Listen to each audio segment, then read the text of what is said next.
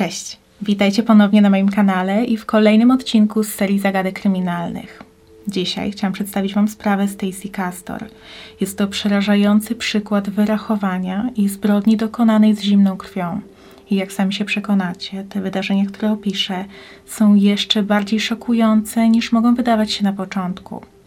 Jednak zanim przejdę jeszcze do przedstawienia tej sprawy, to chciałabym serdecznie zachęcić Was do wypróbowania aplikacji partnera dzisiejszego odcinka, czyli BookBeat. Dzięki niej możecie zawsze i wszędzie słuchać audiobooków i czytać e-booki. Jestem pewna, że większość z Was już wie, jak wiele zalet mają audiobooki. Można zabierać je ze sobą w podróż albo słuchać podczas wykonywania codziennych czynności sprzątania, uprawiania sportu czy jazdy samochodem. Dzięki BookBeat będziecie mieć dostęp do setek pozycji w różnych językach, zawsze pod ręką w telefonie, a dodatkowo będziecie mieć możliwość słuchania ich zarówno online, jak i offline. Wystarczy zarejestrować się na stronie korzystając z linka, który znajdziecie w opisie, pobrać aplikację na telefon i gotowe. Dodatkowo, korzystając z mojego kodu zagadki, możecie wypróbować aplikację przez 30 dni za darmo z pakietem bez ograniczeń. Oferta ta dotyczy nowych użytkowników i w każdej chwili można też oczywiście zrezygnować z abonamentu.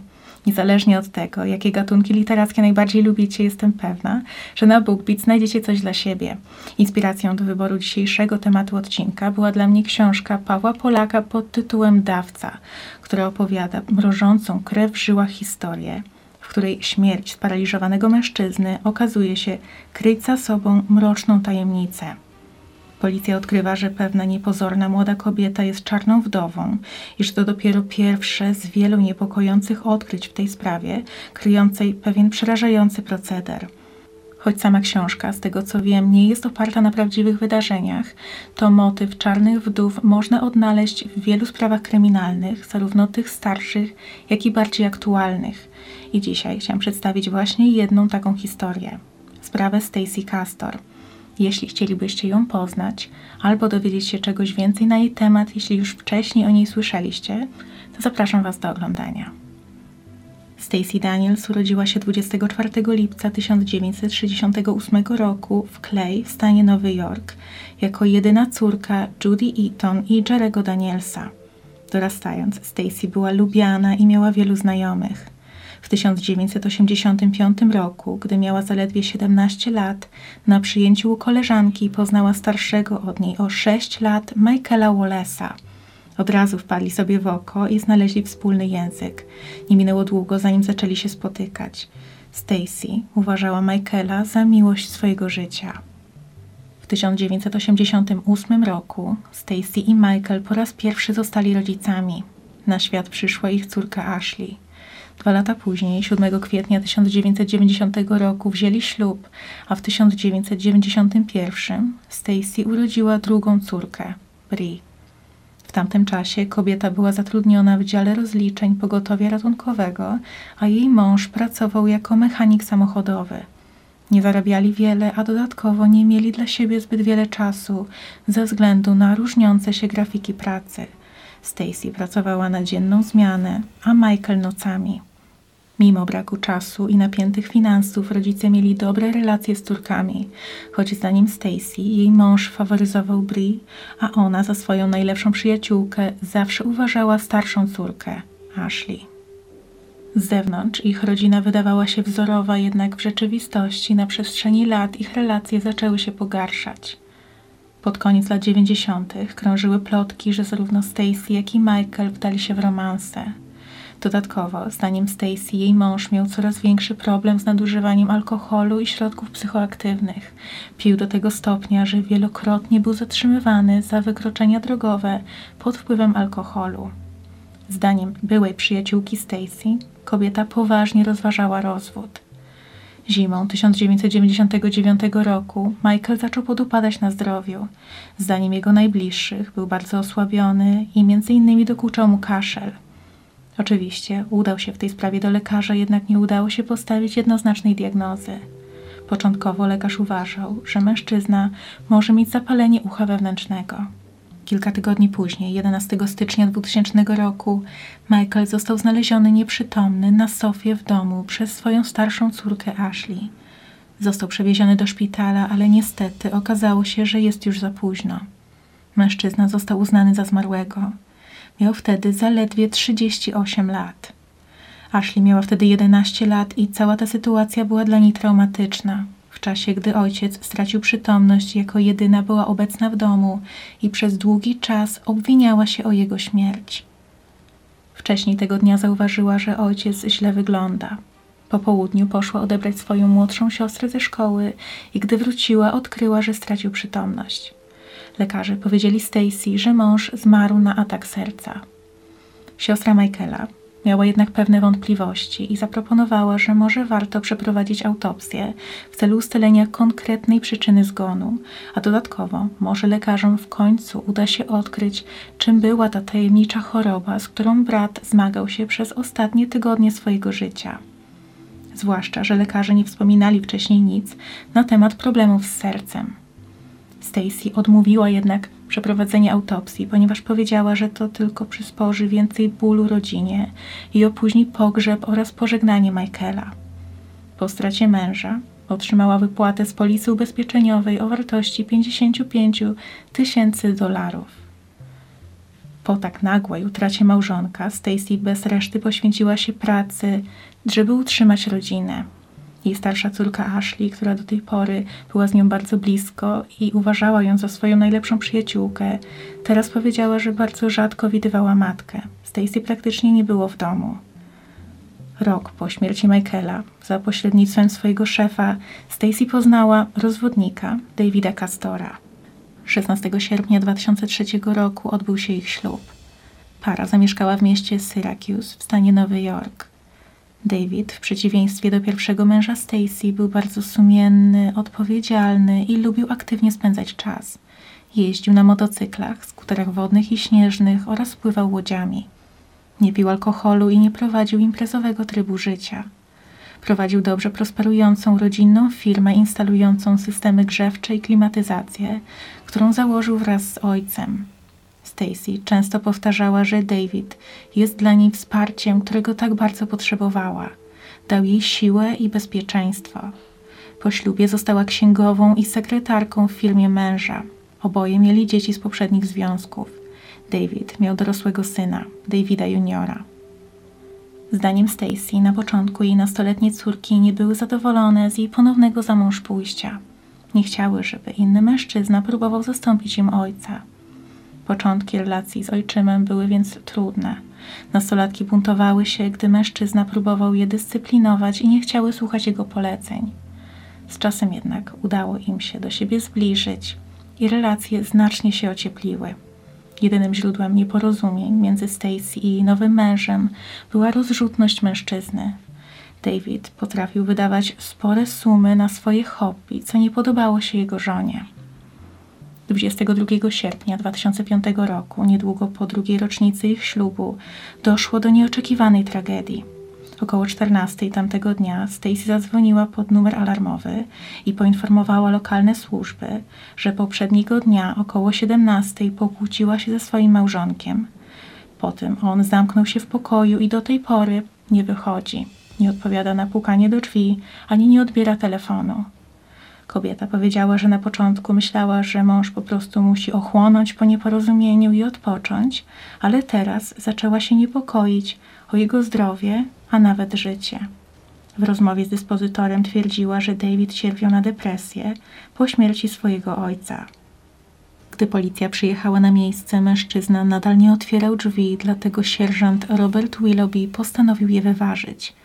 Wewnątrz znaleziono 48-letniego Davida Castora leżącego na łóżku, twarzą w dół w kałuży wymiocin. Pod łóżkiem znajdował się odkręcony pojemnik z płynem chłodniczym marki Pik, a na stoliku nocnym stała butelka alkoholu oraz dwie szklanki. W jednej z nich znajdowała się jasnozielona ciecz.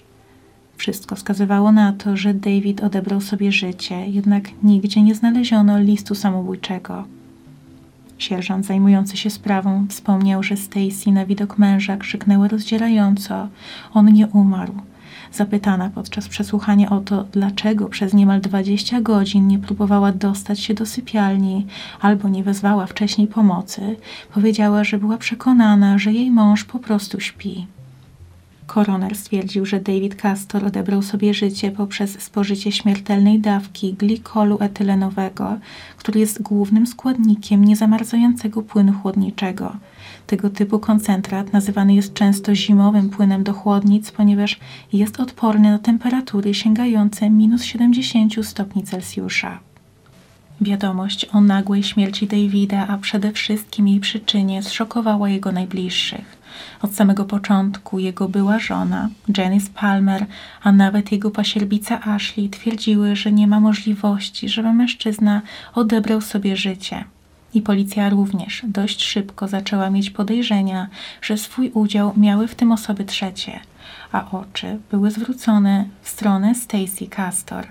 Po przeszukaniu domu okazało się, że na szklance znajdowały się odciski palców żony, a w koszu znaleziono kuchenną pipetę, na której czubku było DNA Davida, a w środku znajdowały się śladowe ilości płynu do chłodnic.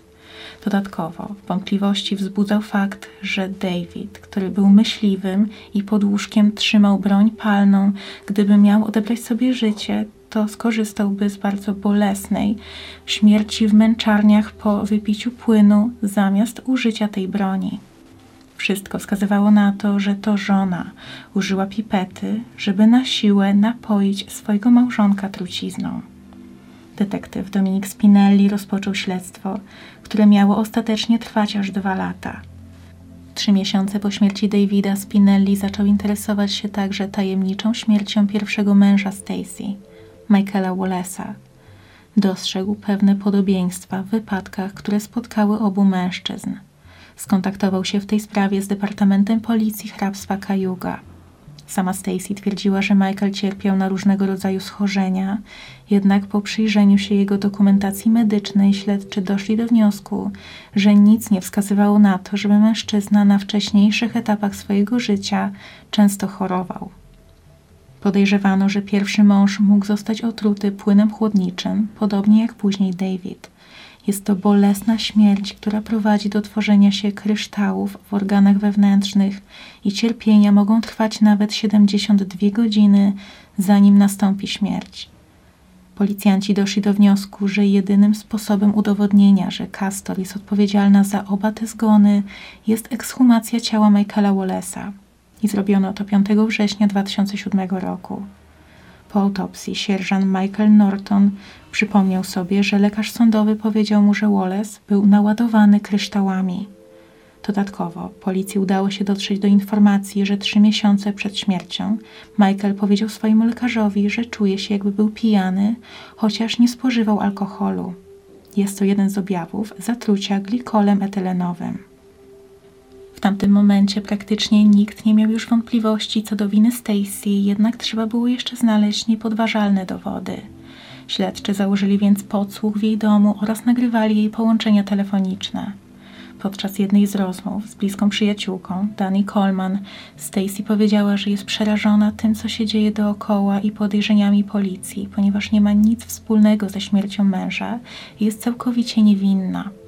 Ustawiono również kamery z widokiem na jej dom oraz na groby jej mężów, którzy zostali pochowani obok siebie. Szwagier Michaela, Jonathan, zapytał nawet raz Stacy uszczypliwie, czy kolekcjonuje zmarłych mężów, że ustawiła ich tak obok. Śledczy doszli do wniosku, że jeśli kobieta faktycznie kochała swoich mężów tak bardzo jak twierdzi, to na pewno odwiedzi ich groby i chcieli monitorować, jak będzie się wtedy zachowywała. Ostatecznie jednak kobieta się nigdy tam nie pojawiła, co samo w sobie już było podejrzane. Zgodnie z ostatnią wolą Davida Castora, cały jego majątek został przekazany Stacy oraz jej dwóm córkom. Co ciekawe, jego rodzony syn, David Jr., nie został wspomniany w testamencie nawet słowem. Niedługo później Stacy sprzedała jego rodzinny biznes za blisko 200 tysięcy dolarów. We wrześniu 2007 roku śledczy wezwali kobietę na przesłuchanie. Podczas rozmowy z detektywami wspomniała o oglądaniu programu telewizyjnego, w którym kobieta otruła dwóch swoich mężów glikolem etylenowym. W pewnym momencie jednak Stacy zorientowała się, że jest przesłuchiwana w charakterze podejrzanego i poprosiła o obecność prawnika. Policja pozwoliła Stacy opuścić posterunek, jednak jej telefon komórkowy i stacjonarny nadal były monitorowane przez 24 godziny na dobę, 7 dni w tygodniu. Tydzień po tym przesłuchaniu przechwycono połączenie z numerem alarmowym, co wreszcie doprowadziło do przełomu w sprawie. Okazało się, że rankiem 14 września Bri, czyli młodsza córka Stacy, znalazła swoją starszą siostrę nieprzytomną. Matka zadzwoniła na pogotowie. Podczas tego połączenia Stacy była spanikowana i poinformowała dyspozytora, że jej dziewiętnastoletnia córka Ashley zażyła leki i że ma coś w gardle. Krzyczała jej imię i powtarzała kilkukrotnie o mój Boże.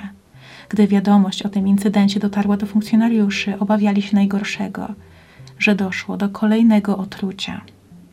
Ashley była nieprzytomna i nie reagowała, gdy ratownicy dotarli na miejsce. Nie było wiadomo, czy dziewiętnastolatka przeżyje drogę do szpitala. Po przeszukaniu domu znaleziono pustą butelkę po wódce, kilka opakowań po lekach oraz list samobójczy napisany na komputerze i wydrukowany. W tym liście dziewczyna miała przyznać się do zamordowania swojego ojca, następnie ojczyma i to właśnie dlatego, z powodu poczucia winy oraz strachu przed odpowiedzialnością, zdecydowała się odebrać także swoje życie. W liście płyn chłodniczy był wspomniany aż cztery razy. Lekarze robili wszystko, co w ich mocy, żeby uratować życie dziewczyny i dziewiętnastolatce cudem udało się przeżyć. Następnego dnia odzyskała przytomność, ale była oszołomiona. Policjanci zadawali jej pytanie, na które nie potrafiła odpowiedzieć. Powiedziała, że pamięta tylko człowieka w czerwonej koszuli, który pytał ją, co się stało, co wzięła i co wypiła. Była najbardziej zszokowana, gdy jej młodsza siostra Bri powiedziała jej, dlaczego trafiła do szpitala. Dziewiętnastolatka kategorycznie zaprzeczyła temu, żeby miała coś wspólnego ze śmiercią swojego ojca, drugiego męża swojej matki, a przede wszystkim nie chciała odebrać sobie życia. Podczas składania zeznań powiedziała śledczym, że ostatnią rzeczą, jaką pamięta, było picie alkoholu z matką w czwartkowe popołudnie – Przyznała, że obie miały ciężki tydzień i chciały po prostu się upić i odreagować. Stacy zrobiła im drinki, mieszając wódkę i sprite'a. Córka zapamiętała, że drink smakował źle, jednak mama zachęcała ją do picia dalej. Śledczy Michael Norton twierdził, że po rozmowie z Ashley policja była już pewna, że to jej matka stoi za obiema zbrodniami, a teraz jeszcze za usiłowaniem zabójstwa swojej własnej córki. Stacy Castor została aresztowana na szpitalnym parkingu 13 stycznia 2009 roku i stanęła przed sądem oskarżona o zabójstwo Davida i usiłowanie zabójstwa Ashley, a dodatkowo sfałszowanie testamentu męża. Podczas rozprawy zeznawało ponad 50 świadków, a ława przysięgłych obradowała przez trzy dni. Ostatecznie 5 lutego 2009 roku Stacy została uznana za winną wszystkich trzech zarzutów. Po ogłoszeniu wyroku Ashley zwróciła się do swojej matki, mówiąc, że do tej pory nie wiedziała, czym jest nienawiść, a że teraz jej nienawidzi, ale jednocześnie ją kocha. Dodała, że nie chce mieć z nią nigdy więcej kontaktu, co jest dla niej wyjątkowo trudne, ponieważ przez całe życie uważała matkę za swoją najlepszą przyjaciółkę. Dodała, że nie rozumie, jak Stacy mogła jej to zrobić. Przed ogłoszeniem swojego wyroku sędzia Joseph Fahy wspomniał, że w ciągu swojej 34-letniej kariery w wymiarze sprawiedliwości spotkał na sali sądowej wielu różnych przestępców, w tym seryjnych morderców czy morderców na zlecenie, jednak Stacy Castor jest absolutnym ewenementem. Nigdy nie spotkał się z kimś tak wyrachowanym. Ostatecznie kobieta usłyszała wyrok 54 lat więzienia. W lutym 2010 roku prokurator okręgowy hrabstwa Onondaga, William Fitzpatrick, potwierdził, że jego biuro prowadzi dochodzenie także w sprawie okoliczności śmierci ojca Stacy Castor, Jerego Danielsa w 2002 roku. Członkowie rodziny przekazali śledczym, że Stacy wówczas odwiedziła swojego ojca w szpitalu, gdy ten wracał do zdrowia z powodu problemów z oddychaniem. Przyniosła mu wodę i choć wcześniej wydawało się, że jego stan zdrowia się poprawia, to następnego dnia zmarł. Kobiecie nie postawiono zarzutów w sprawie potencjalnego zabójstwa jej ojca oraz śmierci pierwszego męża Michaela Wallace'a. Sama Stacy twierdziła, że jest niewinna i nie ma nic wspólnego z tragedią obu mężów, ojca ani córki. Twierdziła, że to Ashley jest za to odpowiedzialna i że ją wrobiła. Gdyby tak było, to dziewczyna musiałaby zabić swojego ojca, gdy miała zaledwie 11 lat. W maju 2010 roku Stacy złożyła apelację, jednak jej wyrok został podtrzymany. A w sobotę 11 czerwca 2016 roku Stacy Castor zmarła w wieku 48 lat. Przyczyną był zawał serca i w jej śmierci nie było udziału osób trzecich. Przebywała wtedy w nowojorskim zakładzie karnym dla kobiet w Bedford Hills. Od momentu, gdy trafiła do więzienia, nigdy więcej nie widziała swoich córek. Ashley i Bri wyprowadziły się z domu rodzinnego i zamieszkały z chłopakiem Ashley oraz jego rodziną. Starsza z sióstr twierdzi, że do dziś zmaga się z traumą spowodowaną działaniami swojej matki. Jest jej bardzo ciężko, jednak każdego dnia próbuje wstawać z uśmiechem i motywować się do działania, żeby nie pozwolić, żeby Stacy zniszczyła jej życie tak jak planowała. Obie córki wciąż mieszkają w Nowym Jorku. Ashley jest zaręczona, a Bri koncentruje się na wychowywaniu swoich dzieci. W 2020 roku powstał film oparty na sprawie Stacy, zatytułowany Zatruta miłość. Historia Stacy Castor. I to jest już koniec tego odcinka. Nie ulega wątpliwości, że jest to jedna z najbardziej szokujących spraw, jakie miałam okazję przedstawiać na kanale. Sam motyw czarnej wdowy jest przerażający, ale najbardziej mrożące krew w żyłach jest to, co Stacy chciała zrobić swojej córce. I nawet gdy prawda już wyszła na jaw, i tak obstawała przy swojej niewinności i oskarżała Ashley. To naprawdę nie mieści się w głowie. Podzielcie się proszę swoimi przemyśleniami na ten temat w komentarzach. Jestem bardzo ciekawa Waszego zdania na ten temat.